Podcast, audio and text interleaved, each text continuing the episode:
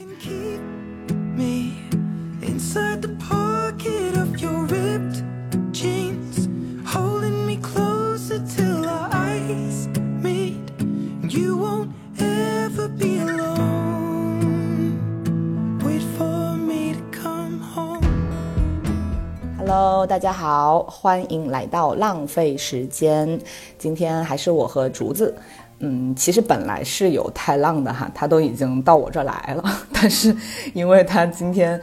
重度流感，然后鼻子也不太通，一直在擤鼻涕。然后呢，我就很冷血的说，为了不影响录制的质量，就把他打发回去了。其实就是为了不让他白嫖 我们的聊天。对他本来准备在现场听我们聊，然后说他不出声，我们说不行，就是请你回去好好听节目，不要在现场把我们的题目提前都听完了，就是我们会感到非常的没有价值。对，好的，这一期我们选了一个，其实我们都有很多话想聊的这样一个话题，就是在我们的过往的人生中出现过的那些对我们影响很大的人。呃，在之前和竹子的聊天当中，我曾经非常频繁地听到一个人，就是 竹子在呃这个巴黎的时候，他有遇到过一个非常神奇的人。嗯，我们都觉得这个人的经历非常值得分享给大家，所以就麦先交给竹子，竹子来跟我们讲讲这是一个什么样的人。好的好的。我之前在法国的时候，我有跟你们聊过，就我曾经在一个法国五口之家的家庭里面寄宿过一段时间。嗯，那个家庭里面的爸爸，他是一个从小在马达加斯加长大的华裔，然后妈妈呢，她是就是一个法国的，就是尼斯人。嗯，家里的爸爸其实他比我的大伯年龄上的话，好像还要大那么一两岁。嗯，然后但是呢，因为就是。就是在法国的话，我们都互相称名字，然后就也不会叫他伯伯或者是叔叔什么的，然后我就叫他 Dale。嗯，然后有些时候呢，我就会跟他聊天，然后就聊着聊着，然后我就会发现他其实自己的经历是非常神奇，而且我觉得值得出一本书的那种。嗯，他说他爷爷那一辈当时是坐了很久很久的船，然后到的马达加斯加，嗯，后来他们就定居在那个地方了。但你知道，就以前的那些中国人，然后大家都很吃苦耐劳，然后所以说他们就在马达加斯加其实也过上了一个很好的日子，然后家里面好像还不止一个那种就是佣人，佣人对，但是他就是说他那种富足的生活对于他来说，觉得还是太。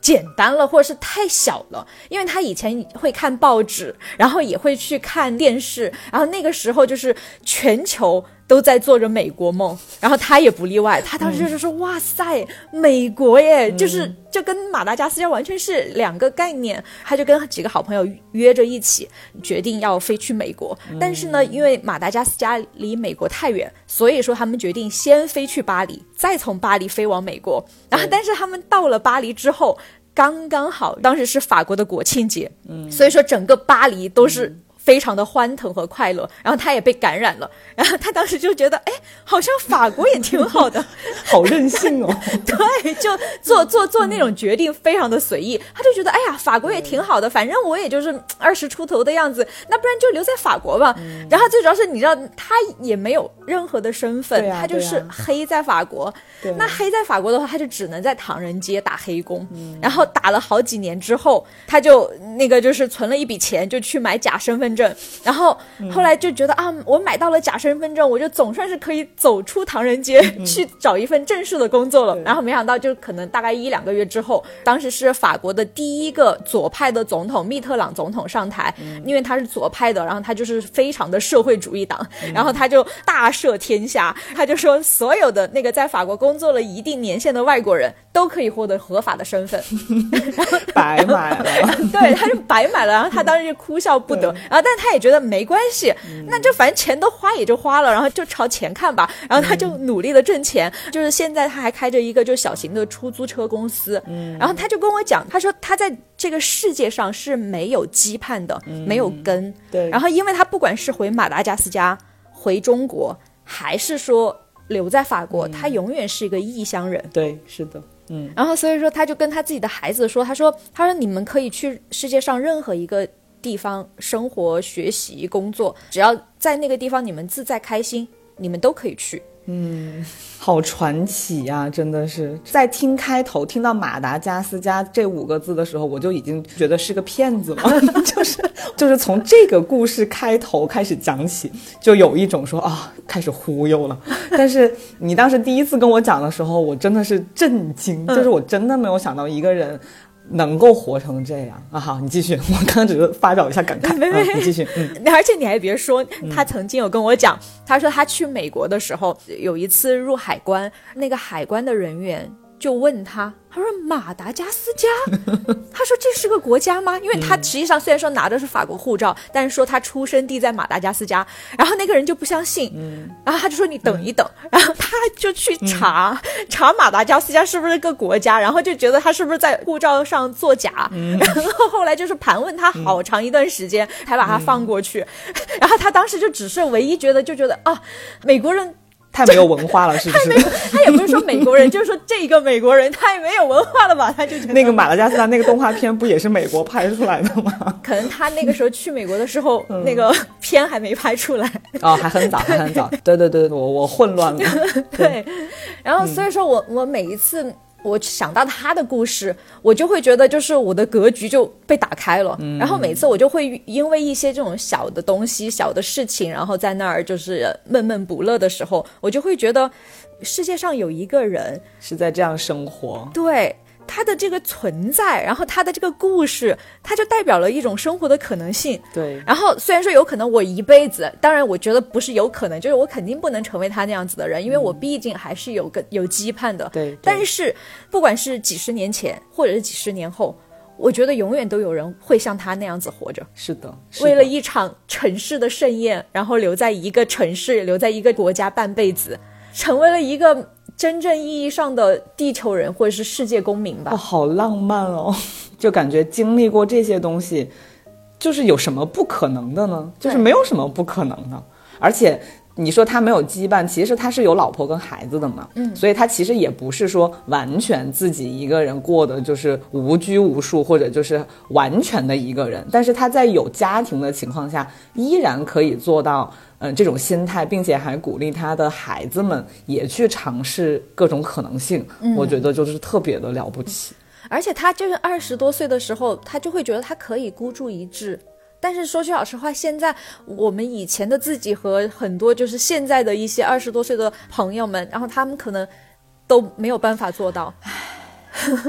而且甚至我觉得最近这几年吧，会越来越窄的感觉。我觉得是肉眼可见的越来越窄，所以我也觉得挺可惜的。然后很希望就是给大家多讲讲这样的故事，就是让大家不要只看到眼前的这部分局限，或者是眼前这一亩三分地吧。包括有的时候，嗯，你看那个荞麦的私信，不是也有一些就是活得很开阔的女生吧？因为她的那个私信里面，大多数来信的都是女生，就这些女生呈现出来说，她们其实脱离出了某种既定的世俗活法之后。其实他们的人生变得精彩了很多，并且他们写出来给了荞麦的粉丝很多力量，其实是一个意思。对，而且我记得荞麦他当时在呃微博上有说过一个女生，然后他就说那个女生是一个餐馆的老板，啊，对，当时他写那个餐馆老板的时候，我不是还跟你讲吗？我说天呐，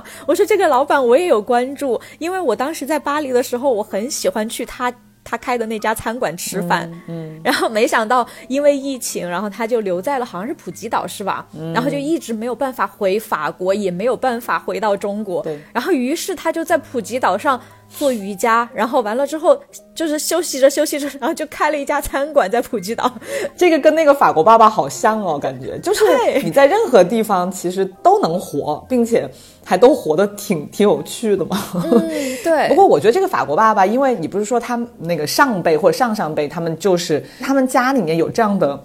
传统，就是这个精神上的传统，就感觉说大家可能是不是都是比较爱冒险或者爱突破一些陈规的这样一种风格。我不知道，我猜的。其实不是，因为我问过他这个问题，他就说，嗯，好像他就是有兄弟姐妹，还是有好几个，大概三四个吧。然后，但是大部分都留在了马达加斯加，因为他们觉得他们没有办法像他一样在法国吃苦。虽然说他们在巴黎现在活得也还是挺好的，嗯，但是如果是要比起在马达加斯加的那种，就是时刻有佣人照顾照就照顾生活的那种的话，他们会觉得巴黎还是太压力太大。明白了，我明白。那这个就更值得讲了，因为同样的家庭环境，真的还是会培养出非常不同的人，并且好像跟你爸妈是什么样的人，也不是绝对有关系。因为我问这个问题的点就在于说，很多人可能会觉得，有的人敢去做这样的事情，第一是来自于。嗯，可能他本来在家里面受到的影响就是很自由，然后很爱冒险的，然后还有就是可能有非常强大的这个后盾去支持他做这件事情。当然，他在马达加斯加的这个富裕的生活肯定给了他这个底气，但是他精神上的这种冲闯还是跟他的兄弟姐妹不一样嘛。所以还是来自于他自己。对，而且还有一点，虽然说在马达加斯加他是过着富裕的生活，但是那个钱根本不足以支撑他在法国就是过上富足的生活哟。因为两个国家的就是那种差距太大了。对，就比如说，就拿着欧元，如果是去马达加斯加，比如说他们拿一欧元或者两欧元，然后去给，比如说他们用人小费什么的，他们家里面的人会。跟他的太太，就跟 Dale 的太太说，说不要拿那么多的钱给他们，因为就是这个不是一个马达加斯加正常的水准。如果是你这样经常拿多了，会导致就是心理上的一种不平衡，或者是不对劲。对对，因为他也不是一直都在马达加斯加，然后但是你这样子拿习惯了之后，那人家就会觉得这个东西实际上是应该有的。我明白，所以其实就是说。虽然他在那个马达加斯加的生活在当地是可以的，但是他到了巴黎之后，其实所有的东西还是大部分在靠自己嘛。因为如果不是靠自己，他根本就不用去打黑工了呀。嗯，不能说是大部分靠自己，就是我觉得应该就是完全靠自己。因为我曾经有跟他的一个好朋友一起吃饭，他好朋友是呃马达加斯加驻俄罗斯大使。嗯嗯嗯。然后，但是我们当时就是在呃巴黎一起吃饭的时候。他就很羡慕 Dale，嗯，他说：“哎呀，他说就是巴黎太贵了，他说我买不起这个房子。”嗯，明白。你就可以想象，一个马达加斯加已经好像做到就是俄罗斯大使的这种 这种级别的人了，他感觉就是完全买不起巴黎的房子或者怎么样。所以说这些东西都是靠他自己拼出来的。哇，听到这种故事，我真的就是会那种血脉喷张，然后 就会很开心。我特别喜欢听这种类型的故事，特别是在现在这样的。社会氛围里边吧，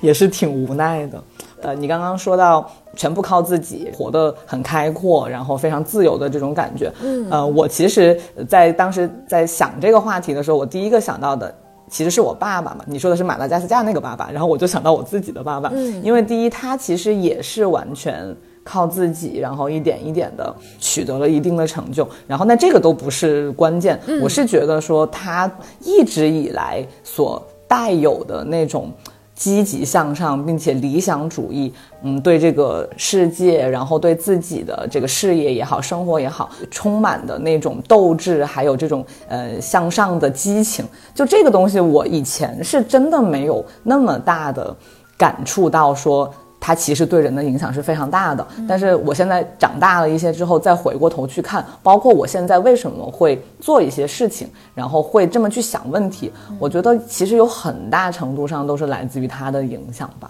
比如说你说到这个，嗯，他叫什么 Dale 吗？就是那个马达加斯加对对对对对。就比如说你在遇到一些生活上的困扰的时候，你想一想这样的人，你可能就会开阔一些，对，就能够自己想通，说，哎呀，就是不要纠结于这种小事情。我觉得可能对于我来说也是一样的，嗯，就是呃，每次就自己很丧，或者是有一些特别狭小的这种问题的时候，我觉得我爸爸的那个思维和他对我的影响就会。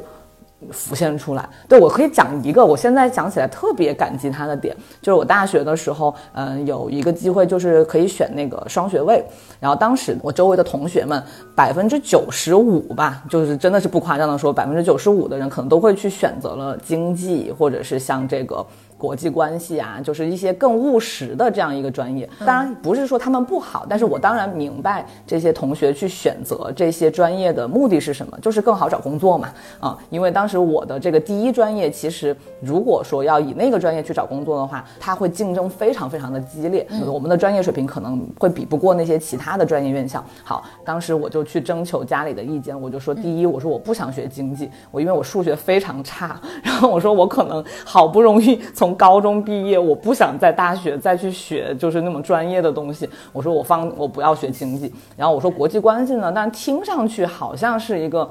格格局挺大的事情，但是我就没有太大的兴趣吧。我就听到这四个字，我就觉得，哎呀，离我挺远的。然后我又不是那种说我要去从政，或者是要去做一些，嗯，就是这这种类型的工作的人。所以当时我就去征求我爸意见的时候，我就说，其实还有一个选择。我说我想学哲学。然后，但是呢，我说其实我知道学哲学。嗯，一定不会为我以后的找工作带来什么好处，甚至一点用都没有。但是呢，我说我也不知道为什么，就是我真的很想学，并且正好有这个机会。然后我说，那我能不能就是选哲学？嗯，我当时其实已经做好了准备，我爸一定会就是反对。结果他就马上就说，当然好啊。他说哲学就是所有学科的总学科。他说你能把哲学学明白了，他说我相信你。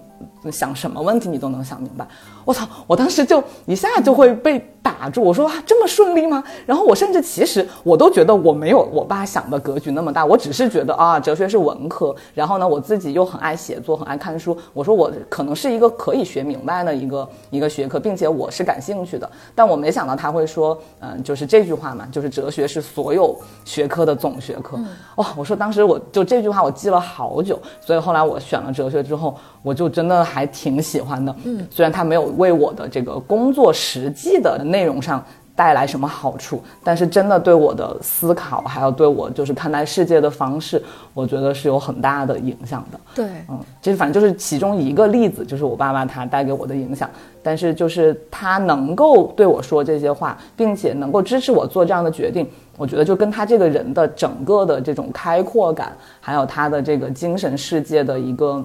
相对来说的广阔吧，我觉得是有很大关系的。就你的爸爸，他不仅是看得很远，而且他看事情看得很深刻。嗯，因为实际上没有多少人能够明白哲学是所有学科的总学科。对对，因为好多当时就是还在学哲学专业的同学，他们都可愁得慌了，就说怎么办？毕业我们就一定会失业，就找不到工作。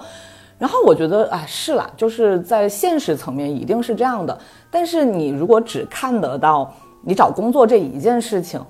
那你之后的还有好多好多事情，你需要一个一个去考虑的时候，你都只局限于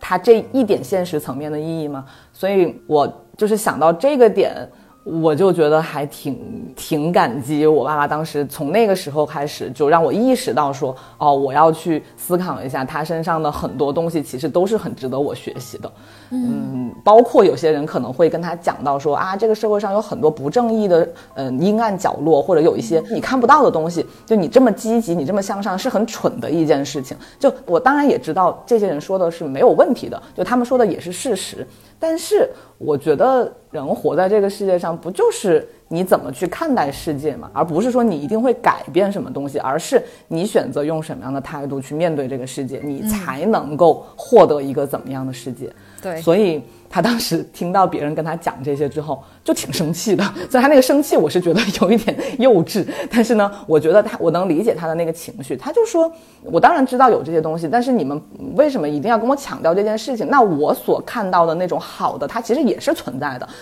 就是大家互相不要去尝试说，我一定要去说服你说，啊，这个世界只有这个或只有那个。但是我愿意相信我看到的，或者我愿意相信我相信的，那这就是我作为。”我生活在这个世界上的一种生存方式嘛，所以哇，我就这么去想起来，就还挺挺感触的吧。嗯，就跟你说到那个 Dale 一样，就是他们活得那么开阔，他们当然肯定也呃经历过很多很琐碎的痛苦或者烦恼，包括你说他之前打黑工，难道他没有难过的时候吗？没有觉得很苦的时候吗？但是那他们都有他们的方式去处理嘛，所以。感谢这些人吧。所以说，就是你学哲学的意义就在这里啊，就是他会告诉你，嗯有一些东西不是说别人说什么就是什么。对，是的，哲学的意义在于，它会给你思考的力量。对，你会要去问，你要问这个世界为什么是这样，你要问自己为什么会这样。然后我觉得这个东西是很重要的。对，而且就是它可能让你会跳脱出你你看到的这一块儿，然后你去看一个它背后的东西，或者一个更长远的东西。嗯，但这个东西可能在你当下并不能感知到它带来的力量是什么，但是你走着走着，你往一个更远的方向走过去的时候，你才会发现，哦，原来这个东西它带给我的好的部分在这里呀、就是你一定有有一个这样的时刻，嗯。对，把我说激动了。真的，我现在也是热血 沸腾，有那种感觉，是自己给自己的一堂课。是是是，像像有一些时候，然后有一些人就说，他说你不要折腾了，嗯，世界它就是这个样子，大家都是这样活。然后，但是一度我都快要被说服了的时候，然后我会转念一想，不对啊，就是比如说像你爸爸那样子的人，像我爸爸那样子的人，像 Dale 那样子的人，对，他们活的是另外一个样子，有可能他们是少数人，但是有人可以这样活的。我为什么一定要去随大流？而且那个大流他的那个价值观我是不认可的。对对，是的，只是因为他是大部分人选择的，但不代表他就是对的嘛，嗯或者是他就是你一定要接受的。对，但是我觉得，怎么说呢？就是现在确实现实层面的困难非常多，嗯、不否认这些困难了，但是我觉得至少。嗯，我们讲这些点的意义，其实就在于说，还是希望大家能够知道，有一个空间是你可以去眺望的，嗯，你可以去稍微看得远一点，或者你自己不用去想太多很形而上的东西，但是你知道有这样的人存在，那你就知道这个世界不仅仅是你所在的这个空间的这个样子，它还是有很多不一样的样子的。嗯，人呃大部分时候都是埋在地里的，但是你如果一直埋在地里，你就不知道原来你把头抬抬起来是有星空的。哎呦，我天哪，我起鸡皮疙瘩，好肉麻，我恶心。算了算了算了，好，这个发散就到此为止。好的 对。然后你不是之前也有讲到，就是你说 Dale 他对你的影响是在这个思维层面的格局。那有没有那种，比如说，嗯，你实际在做决定，或者是你做过的决定带来的一些事后回想起来，让你觉得哇，就是这个东西带给你的影响是挺大的，这样一些人或者这样一些个体。嗯刚刚好，昨天就我跟一个在重庆的一个朋友，然后聊到，我说我呃人生中做出的重要的决定，然后而且现在受益匪浅的，对于我来说有两个，一个是我决定去巴黎读书，然后这样子的话，我才有机会认识到 Dale 那样子的人，对，然后第二就是我决定来北京工作，嗯，呃，应该是去北京工作，现在我已经不是来了。没关系没关系，未来还长着呢。嗯，然后为什么呢？是因为，哎，突然一下觉得有点肉麻，还好我们是线上，没有在当面讲。嗯因为我好像除了跟你和太浪写信以外，我好像没有用声音的认真的表达过我对你们的那种欣赏吧？是不是好？好像没有哎，有说过吗好像没有。好，那你听听着就是了，好也不要觉得尴尬。因为实际上我决定来北京是一个很重要的决定，是因为我认识了你们，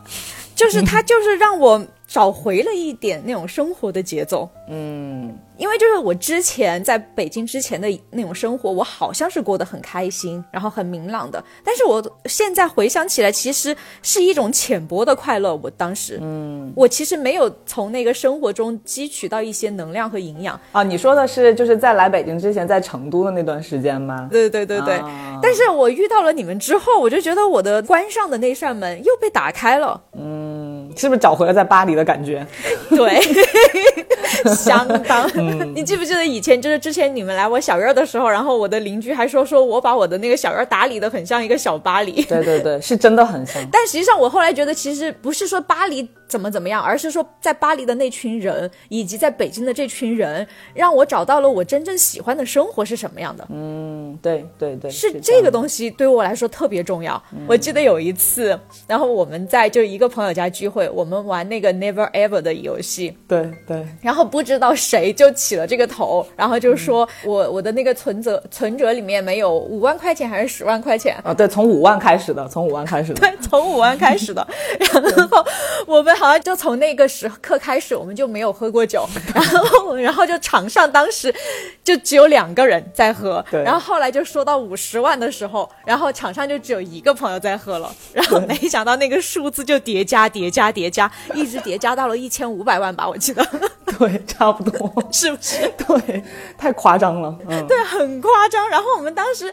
我就觉得哇塞，就是在北京的聚会，就是偶尔你就会遇到那种很有钱的大佬，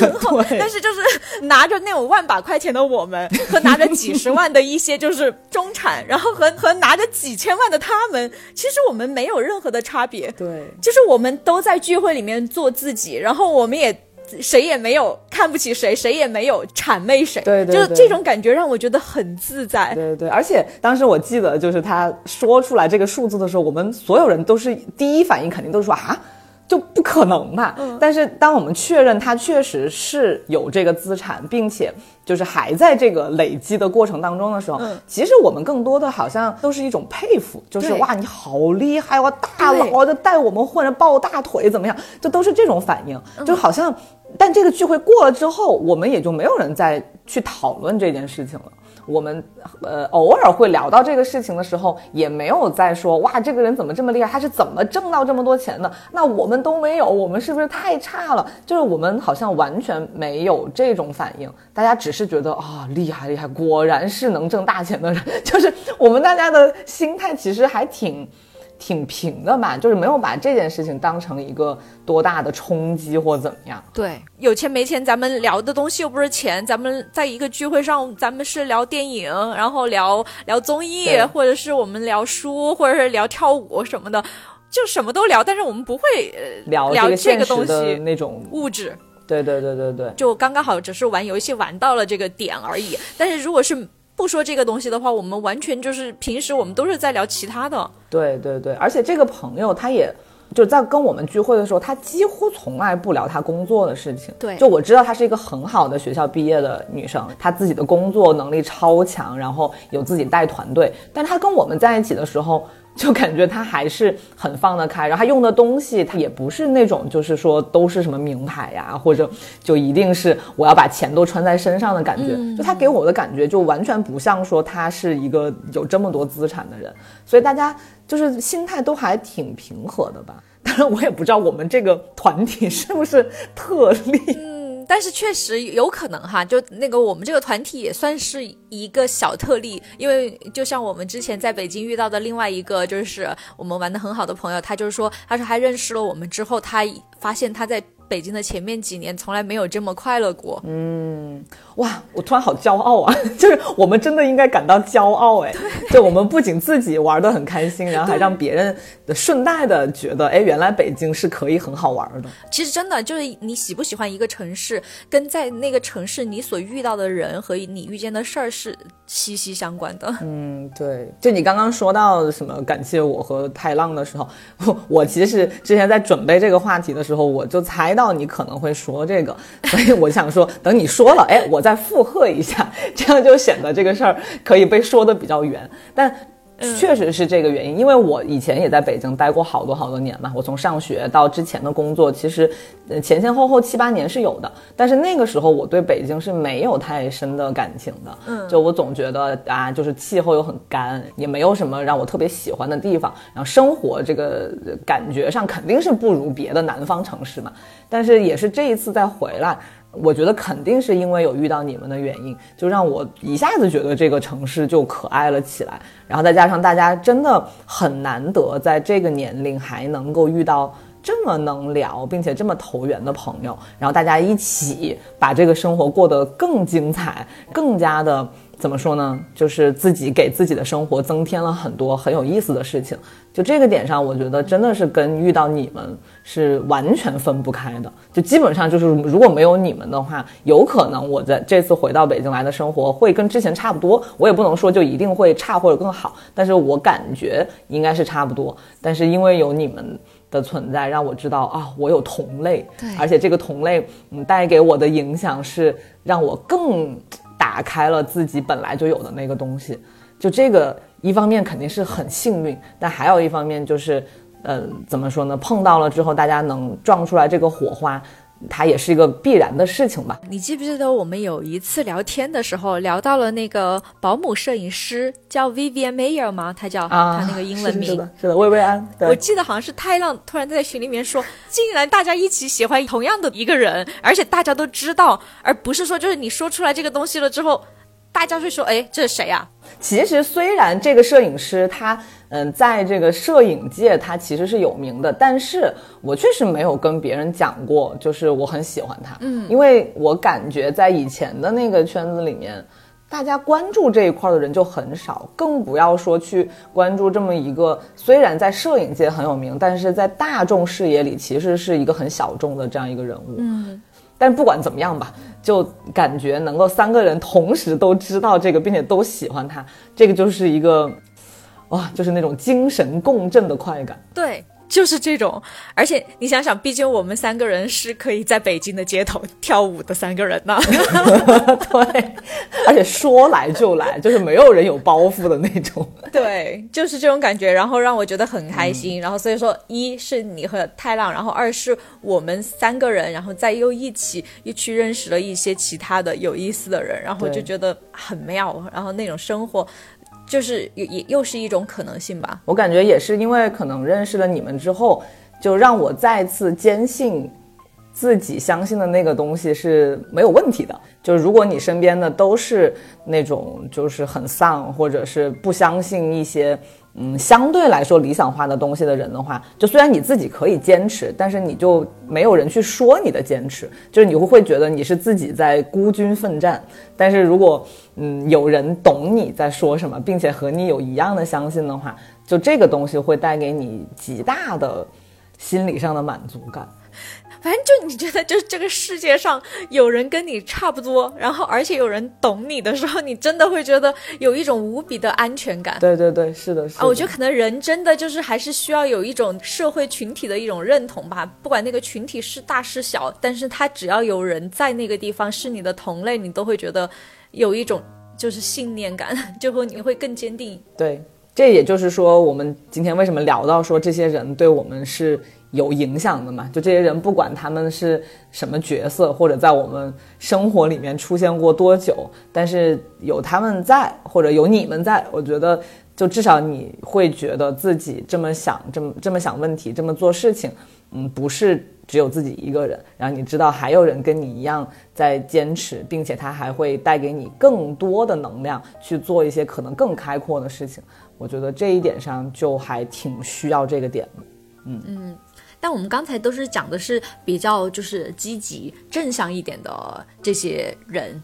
然后那就是在你生生活或者是生命中有没有就是稍微的，就是他有可能也不是说负面，但是呢，他给你带来了一些其他的思考呢？嗯有这个肯定是有的，嗯，就是我我的前男友他给了我一个怎么说呢？就是我跟我前男友的那段感情，我会觉得，嗯、是让我明白了一个很重要的点，就是人和人之间的爱是很重要的，但是不管这个爱有多浓烈，呃，多强烈，或者你们双方都非常的知道它就是你们要的那个东西，但是它也不足以解决所有的问题。嗯，因为我以前是一个还挺，嗯也不能说偏执哈，但是又有一根筋，就会觉得说，就两个人都是足够爱对方的情况下，没有问题是解决不了的。嗯，就是有一个这个点在里面。然后以前我对这件事情是深信不疑，嗯、就是觉得说只要有爱，那什么东西我们都可以一起去克服。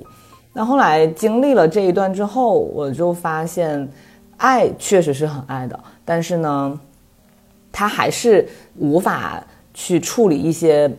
一个人个体本来有的一些嗯弱项或者一些问题，嗯，就这些问题可能跟你的感情是没有关系的，他可能是一直以来带有的某种他自己的问题，包括我自己也有问题，所以哪怕这个。呃，感情是足够强的，但是在面对这种呃自身的问题或者对方呃的一些根深蒂固的问题的时候，你就会发现情感的力量其实没有那么强大。最后你会嗯知道说，呃，在这些问题解决不了的情况下，你硬要用嗯爱用感情去跟他对抗，或者去硬要拽住他的话，其实不一定是最好的选项，甚至它会让你。嗯，两个人生生的把这个感情也给磨没了，所以我感觉到了后期，我就是慢慢学会了这一点，我就知道说，嗯，爱是真的，但是问题也是真的，所以不要再去固执的相信说，嗯，爱能够解决一切问题了。所以我就做一个和平分开的这样一个决定吧。事实也证明，其实现在也挺好的，因为我们还是会经常交流一些事情。嗯，但是不再去碰这个感情这个层面的事儿了。但是我们都知道，那个东西是我们相对来说非常理想的感情了。嗯，但是呃，个体的问题依然是没有解决的，所以就把它放在那里吧，就作为一个美好的回忆，或者说是一段宝贵的经历，把它放在那里，然后让自己想起来的时候，还是可以觉得很温暖吧。对，其实就想到了。呃，呼兰他之前接受采访的时候，他说：“呃，笑是笑不是生活的解药，笑只是生活的麻药而已。”对。然后其实，就爱也是，爱它不是生活的解药，爱的话，它只是会让你暂时就是感受不到一些就是生活的嘈杂的事情，然后让你会开心一些。嗯。但是实际上，真正生活的解药，我还是觉得是由内吧，由内而外的。就是是你自己，对，所以其实就是说，呃，你自己如果说相对来说是没有那么尖锐的问题要去处理的情况下，爱可能是个锦上添花的事儿吧，而不是一种解药，就它肯定不是解决问题的一个工具，嗯，它只有在你自己。呃，不需要要靠外界的东西来填补你自己的时候，它才会是一个良性的互动吧。嗯，这让我想想起我第一期不是讲离婚那件事情嘛，嗯，就有有一条留言我还印象挺深的。嗯，他的意思就是说，呃，我听了你和橙子的讲述，他就觉得哇，好可惜。他尤其是橙子，他就说橙子他嗯，明明和他前夫应该是感情还在的，就而且感情是很好的，但是为什么就是不能一起去解决？这个问题呢，就是为什么就放弃了呢？然后当时我就给橙子看这个留言，橙子回的那句话，我觉得回的也挺好。他就说，第一，他所有的纠结和为什么解决不了，他其实在第一期节目里面也讲了。然后第二个，他就说，嗯，当。确实，现实层面你努了力，然后依然是你的你的感情解决不了现实层面的问题的时候，你的生活还是要继续的。就你不是说你整个人就挂在了这个感情上，就是你还是有自己的生活要继续的。所以不是所有的问题都有解答，不是所有的问题都能够被解决。就当你遇到这样的时刻的时候，你只能。就是在当下做可能自己最能够做的那个决定，然后往前走。嗯，所以不要抱着这种爱能解决所有问题的执念去过接下来的生活吧。我觉得这一段可能带给我的收获就是这样的。嗯，有些时候就爱情，然后友情、亲情，然后以及不管你的事业什么的，实际上它都只是你生活中的一部分。嗯，但问题是那个生活的本质，你有没有想过自己想要过成什么样呢？对。我突然想到了，我就昨天还是前天，我的腰扭到了。嗯，然后其实我昨天我的腰特别疼，我就有点想要去按摩。嗯，在那个之前，然后我就跟我一个朋友打电话，他爸爸是 ICU 的医生，说啊，我说我现在腰好疼啊，说我应该是被扭到了，然后我说我准备去按摩，然后我那个朋友就说，他说你千万别，他说这个东西的话。就你已经疼了，然后他如果是用外力的来就是治疗的话，他有可能就会让你更疼。然后他说你最好的办法就是你自己做一下瑜伽拉伸一下，稍微，然后也许就会好一些。然后果然我就是自己拉伸了一下之后，我就变好了。嗯，然后就至少今天我就没不是说就是完全好哈，然后但他就没那么疼了。嗯。然后我就突然想到了一个点，我就觉得这其实跟我们人生是差不多的，就是你要靠外力去治疗的话，其实它那个东西它是治标不治本的。你只有从就自己的那那个身体真正的舒展了之后，你自己要花点力气，然后让就是身体真正舒展了之后，那个疼痛才能真正的消除。哇，这这个这个故事也太哲学了吧！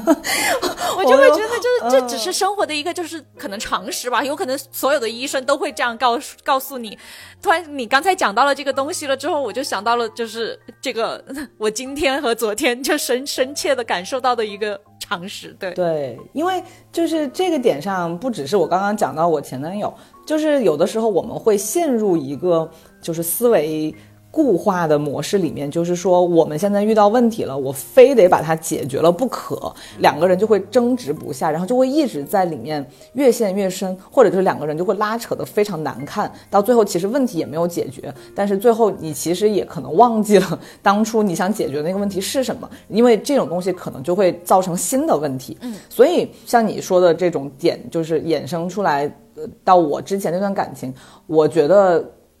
如果说我当时把我的那个痛苦比喻成你的腰疼的话，我可能就是硬要去找一个方式来解决它。就是我自己可能当时是想不通，比如说，呃，我如果现在腰疼了，我可能不会做瑜伽，我我不知道怎么拉伸，而且我也不相信我可以靠自己的拉伸让它舒服，所以我可能就会一直扭着对方问说为什么不行？为什么不可以尝试一下？就是你不是爱我吗？那为什么这个爱？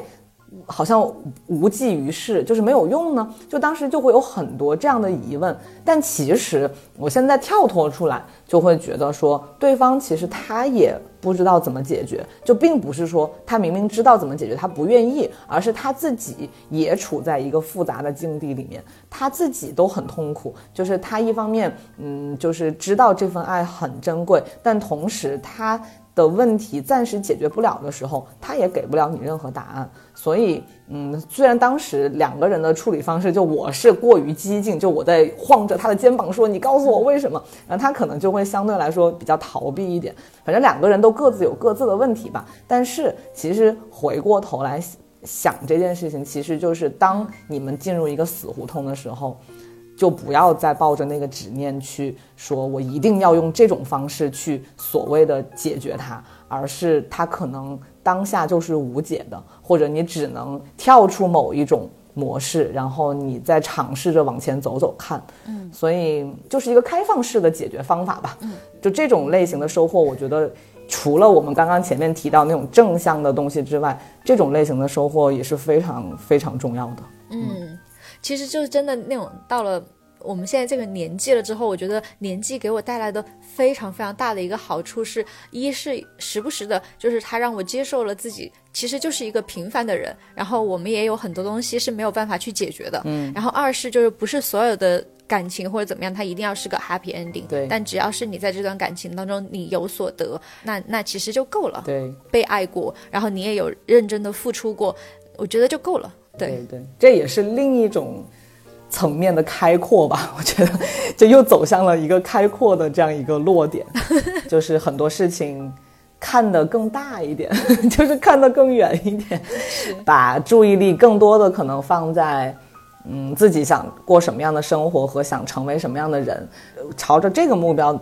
前进的基础上，然后再去处理身边的一些事情吧，大概是这样。嗯，我突然想到了灰姑娘，哎，我可以。讲一讲吗？啊，可以啊，可以啊，你可以先 brief 一下灰姑娘的背景。嗯，灰姑娘的话是我在北京的一个，就是我我当时住在胡同里面，然后我租的是四合院里面的其中的一间小房子，然后他是住在隔壁的邻居，然后是个德国人，然后我曾经也也有说我非常喜欢他，因为他五十多岁了，然后就是偶尔自己，比如我回回到院子里的时候，他还在院子里面就是喝着酒，然后跳着舞，然后赤着脚，你就会觉得。就他活得非常的浪漫和随性，然后而且他整个人也很开朗，然后经常约大家一群人，然后去他家，然后聚会。我记得曾经他的朋友告诉我，他家聚会最多的时候有一百多个人。他家好大哦，没有那么大，就可能就是人挤人，然后有的人来了走了，然后后面就有人就流水席，对。啊然后他最近遇到了一个非常大的变故，是因为他呃他是打马球，嗯他前段时间就在打马球的时候突然从马上坠下来，然后还一度进了 ICU，、非嗯常的严重，甚至失去了一段时间的记忆。他最近才找回他的记忆。天，这么严重啊，很严重。他在上海，因为他本来是在北京工作，然后当但是当时是在上海附近的一个地方，然后打马球，然后后来就送到了上海的医院，现在在上海已经住了两个多月了。嗯然后我就这段时间就嗯一直不停的就是会去关心他，嗯，然后他就跟我讲说，他的右半边现在都还是有属于那种半瘫痪的状态。就是不能下床的那种吗？其实是可以的，但是他现在在做复健，但是比如说他右边的眼睛一直没有睁开，然后他右边的手也一直不能用，所以说他跟我发信息都是跟我语音。天哪，我没想到这么严重。非常严重，然后但是最主要是我前段时间我觉得他很可爱的是，他就是在那个过新年的时候给我发了几张他的照片，然后都是就右半边的眼睛都是这样子眯着，然后但感觉就像是在 wink 的那种感觉，就是在跟我眨眼的那种感觉，然后就还是笑得很开心，然后给我发了几张他的照片的拼图，然后就祝我就是新年快乐，嗯，你就会觉得他这样子的人，哎，我都要哭了，我天哪！对。嗯，就不管生活你遇到什么样子的困难，他都能跨，就是跨过去。天哪，我真的是没想到有这么严重，因为我对他的印象都还停留在我去你家的时候，我有好几次在你院子里看到他走到他的那个书房里面，然后就是很自在的在那儿，我不知道他在干嘛，但是就是感觉他很惬意，但是没想到，哎。他现在的这个状况是能有完全痊愈的这个可能性吗？呃，完全痊愈的话，我倒是没有问他，但是他现在已经可以出院了。他就是准备就是这一周，然后回到北京，然后所以说他现最近有在。拜托我帮他问就北京的隔离情况什么的，所以说我大概还是知道一下他最近的现状，但是我就会觉得实际上他的人生挺坎坷的。他当时我遇到他的时候，然后我就问他就是大概就是家庭的情况什么的，他就告诉我他有一个儿子，然后但他的儿子呃大概二十多岁，快三十岁的样子，但他儿子在。呃，德国，然后他现在一个人在中国。嗯，他说他在呃，嗯可能就是四十多岁以前，其实他都活得很困难。嗯，他在就是读博士的时候，一个人，然后拉扯他孩子长大。所以说，在四十就到就是甚至在来中国之前，他一直都是在照顾孩子，然后工作，然后疲于。奔命拼命的那种，应该叫什么？疲于奔波的那种一种状态。嗯嗯嗯。然后是被生活牵着走。嗯。他到了中国之后，孩子已经长大了，孩子也有自己的工作、自己的生活了，而他在中国工资也还不错。嗯。然后又有一群朋友，然后他就会觉得，哎，他好像现在突然一下才可以真正的有自己的人生了。嗯。然后所以说他就很开心。嗯。就活得很自在。然后有些时候我看着他在院子里面，就是光着脚在那院子里面跳舞、唱歌，然后拿着酒杯的时候，我都会觉得我好希望成为像他一样的人啊！就是以后，嗯，他现在遇到了这样子的变故。包括他跟我就是发信息，或者是他给我发的照片，然后我都还是觉得他依旧是一个那么乐观的人。我就是觉得就没有什么能够打败他。对，反正我说一下他，我就只是觉得就这是最近给我带来很震撼的一个朋友吧。对，这个很值得震撼啊！因为你刚刚说到他右眼都睁不开的时候，他给你发那个 wink 的照片，我就突然想到那个就滚蛋吧肿瘤君后半部分不也是那样的吗？嗯，就是你又觉得很难过，但是同时你看到有人在这样过人生，你又觉得。哇，他们真的就是在尽情的绽放的感觉。就本来人，你说活这几十年，你最后也就是个死，是不是？就这个东西没什么好避讳的。对。但是你把一直活在一个特别安全的范围，或者特别不敢的这样一个范围的话，当然没有问题，因为这样可能对很多人来说是，嗯，也是舒适的，因为可能冒险对他们来说是更不舒适的。但是我觉得，但凡有那么一点点，你觉得生活。还可以过得不一样的这种可能性的话，就总还是值得去尝试的，并且你一旦尝试了之后，人是真的会因为经历的开阔变得更开阔的，就是你不把自己落实到具体的事情里面去经历，你永远都在幻想那个困难，幻想那个危险。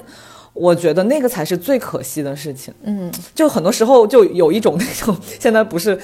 那个微博上经常说什么爹味、妈味什么的。我有的时候就是有一种妈味的感觉。就虽然我不喜欢小孩，但是我就很想要怎么说呢？就告诉别人是是这样的，因为你自己经历过。但是对于没有经历的人来说，第一，他们是想象不出来那是一种什么样的感受；还有就是他，嗯，一旦就是想象不出来，他退缩了的话，你会为他感到可惜嘛？因为他明明可以体验到很不一样的东西，但是，哎，就是 have a try，就是没有没有什么那么糟糕的后果，就再糟糕又又能多糟糕？哎呀，就是我不知道，我又语无伦次了。但是总的来说，每次听到这种类型的故事的时候，我就还是。觉得这个世界还是很精彩的。你会被一些生命的那种力量感，然后所震撼。因为我前段时间跟他语音的时候，然后他有一句话，然后他突然一下戳到了我，就是他就说，我也需要就是好好的思考一下，我未来的路应该怎么走了。他说，因为毕竟我现在身体就是就是有出现这个问题，然后也许我在中国的这个工作不能继续下去了，那如果我是否就需要回德国呢？然后他就有聊到这个东西，我就觉得。就有一些人，他可能遇到这种情况的时候，他就觉得啊，我就会自怨自艾，然后就会觉得为什么我会遇到这些东西？但是他不是，他会想说，我下一步应该怎么走呢？如果是我现在遇到这个困难了，然后他是在那儿，就是啊，我就觉得好棒啊！突然想到，我之前不是写了一个微博，然后是写的关于他的嘛？啊，对对对，我记得。我我可以跟你讲，就是我那天就是写那个微博，我是写的是什么？当时有一天晚上十二点回家，然后我就发现他的家门打开，然后而且就还放着音乐什么的，我就当时就进去打招呼，然后我就看到他一只脚是包着纱布。然后在沙发上翘着，然后我当时就说：“天哪！”我说：“你怎么了？”然后他就说：“没事儿。”他说：“是刚才跟就是朋友们一起跳舞的时候踩到了尖的东西划破了。”然后他说：“你自己拿个杯子，我帮你倒上酒，大家一起嗨。”然后他的朋友们就在旁边，就是围在沙发旁边，然后在那儿就是跳舞。然后他就自己在沙发上，就是用手和身体，然后一起就跟着舞动，脚还敲在那儿，好可爱呀！我就想到他现在遇到这个情况。他有可能就觉得 OK，我就只是踩到了尖锐的一个东西，对，但是生活还是要继续，我还是要继续舞蹈。是的，是的，我觉得今天这个话题还挺有意义的，我就觉得我自己内心澎湃。对对对对对，因为感觉其实日常能够跟人聊到这些的机会并不是很多。对，因为大家沉浸在生活具体的工作里面啊，或者烦恼里面，所以这也是认识你的这个珍贵的地方在，就是你总还是有人可以去聊，并且对方也觉得这些事情是很好的。我就怕遇到那种，第一你找不到人聊就算了，有的时候你好不容易来了兴致去跟人聊这件事情，他们就会觉得是是很好，但是你不要说这么惨的事情嘛，或者就是这个东西好像跟我也没有太大的关系，我就特别怕听到这种反馈，所以慢慢的可能有的时候就不太去多讲，但是你自己受到的那种震撼，你自己一定是能够留存很长时间的。对，我觉得。跟你们一起的时候，我也是觉得为什么我会那么开心，是因为我说的点，你们也会同样的被触动到，而且我们是有真的是就是共振，对对对对对，我们频率是一样的。因为有些时候我跟别人讲这些的时候，他们就会很冷漠或者很冷静。对，但这个我也很好奇，就是没有反馈或者很冷静的人，他们是不会被触动到，还是说？他们觉得这件事情离自己比较远，所以我就当个故事听一听就好了。但实际对我自己能产生的影响没多大，我我猜不到他们的心理哈，但是我大概知道你说的那种冷漠是什么样子的。对，因为其实我觉得，就算我是听别人的朋友的故事，我也依旧会觉得很让人。因为那个东西是就是可能性啊，就是再一次说，对，因为那个并不是存在于电影或者虚构的事情里面，它就是发生在这个世界上的事情，只是说有可能这个人跟你没有关系，或者是他是你的朋友，但是他也不是跟你有直接关系的人，但是那又怎么样呢？就是就很爱很爱看到不同的人嘛，然后看到这个世界。很丰富的样子嘛，然后就感觉自己又充了电一样，就有可能有一些，就是自己的能量可以支撑自己再往前走一走。对，这些是生活的养分。对对对，是的。而且我有些时候觉得我在北京，当时我真的觉得，就我可能在北京的物质层面的话是偏穷的，但是我觉得我的生活很久没有那么有质感过了。而且就因为你的生活很有质感，就每次我去你那个胡同里的小屋的时候，我就想说，一个这么小的空间，你还是能够在那些小角落里边。把它打造的超级有生活的质感，我就觉得那我也要好好的生活，就这个也真的也是一种影响。因为我自己虽然不是那种邋遢，但是我其实很多时候没有像你对生活那么，嗯，比如说细节上的讲究。但你那个讲究其实也不是说。就是做给谁看，或者是它就是一个什么呃形式化的东西，那是因为你就是想让他们是这样的，并且他们就这些生活里的小装饰、小细节，在你的房子里面，你就觉得是幸福的，所以你才会去做这些事情。嗯，所以这种东西也会影响我。包括嗯，你说在北京，你有的时候会自己去爬山、去公园，然后去干嘛干嘛的。然后太浪他不是有的时候也会自己去公园吗？嗯，我真的就是觉得大家都是一样的人，才会第一有这些方面的共鸣，然后第二也就是因为对方做了这些事情，就会反过来影响自己，也去做一些类似的事情，然后得到一些不一样的体验。对，哎，所以说你对我的影响也超棒的呀。那个尤克里里，尤克里里这个东西，我倒是觉得我自己都没有好好的弄它，所以我也很惭愧。但只是它是一个生活的，怎么说呢？就就像你点缀家里面一样，它可能是我用来点缀自己的生活的一个方式嘛。包括我最近不是又搞了一个新玩意儿，但这个我先不说了，等我练到某个程度之后再再再亮相吧。今天这一期我们其实聊的，呃，有很多是我们之前没有准备的，然后可能聊到了某个点，就还挺嗨的，就把它顺顺便的就说出来。但是总的来说，这种话题对我和竹子来说都是非常心潮澎湃的。然后我们在我们的生活里面能说出好多这样的瞬间和呃这几个人嗯带给我们影响的这种片段吧。嗯，所以这次聊了这些之后，也希望对大家是。嗯，有所帮助，或者是当大家听了之后心情能够很很开心，其实也很值得。对对，就希望大家都茁壮成长吧。虽然说我现在就有些时候经常就是祝福别人的时候，然后我都会说啊，就就大家都快乐长大，然后茁壮成长吧。然后有一些朋友就会说，我已经不是小孩了，就是干嘛呢？就那种感觉。但是实际上我的意思是，不管你多少岁。还可以继续成长，是的，因为我现在都觉得我。就遇到了你们，我当时也是三十岁了呀，三十多岁，三十几岁了，我忘了，哇 whatever。但是就是我依旧觉得，就遇到你们之后，我又一次成长了呀。就是任何时候都可以。我我也想说这个点，就是很多，特别是现在这几年吧，这个时代吧，很多嗯，不管是比我们更年轻的，还是我们的同龄人，嗯，有很多其实都因为外界的一些呃规训或者约束，就是活的会。嗯，心里面有点憋屈，然后其实还是有一些嗯想要做的事情，或者是想要去看的世界，或者是就是有一些觉得说我的生活其实不止于现在这个样子的这种想法。所以我觉得我们聊这个话题的意义，一方面是去盘点一下我们过去受到过的一些积极的影响，这些人带给我们的一些很好的点。但一方面也是再一次的，嗯，延续之前某几期的话题的那个核心，就是嗯，希望大家能够从这些故事里面汲取到一些养分，然后，呃，给自己的生命。注入一些能量吧，我觉得这可能就是我和竹子每次最开心的事情，因为我每次我们看见那个留言里面有提到说啊，就被你们的这个嗯内容鼓舞到，然后有觉得说，哎，我不是一个人，我们就会非常的开心。对，这就是我们做这个节目的，真的就是最根本的原因。对，就是希望大家都能够。活得更有质量吧，对对，也不知道怎么说了，活得宽广一些吧。对，我记得就是我们之前有一个看那个电影，那个电影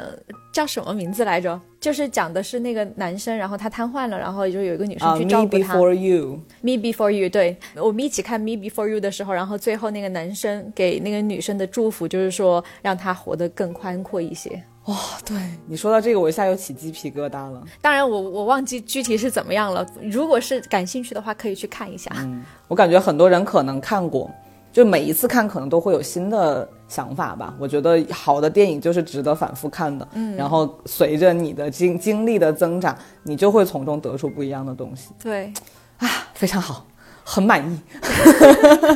是的，是的。好的，好的，好，祝大家都活得更宽广。祝福大家，也祝福我们自己吧。嗯，好的，那就先到这里，嗯。谢谢，谢谢。拜拜，拜拜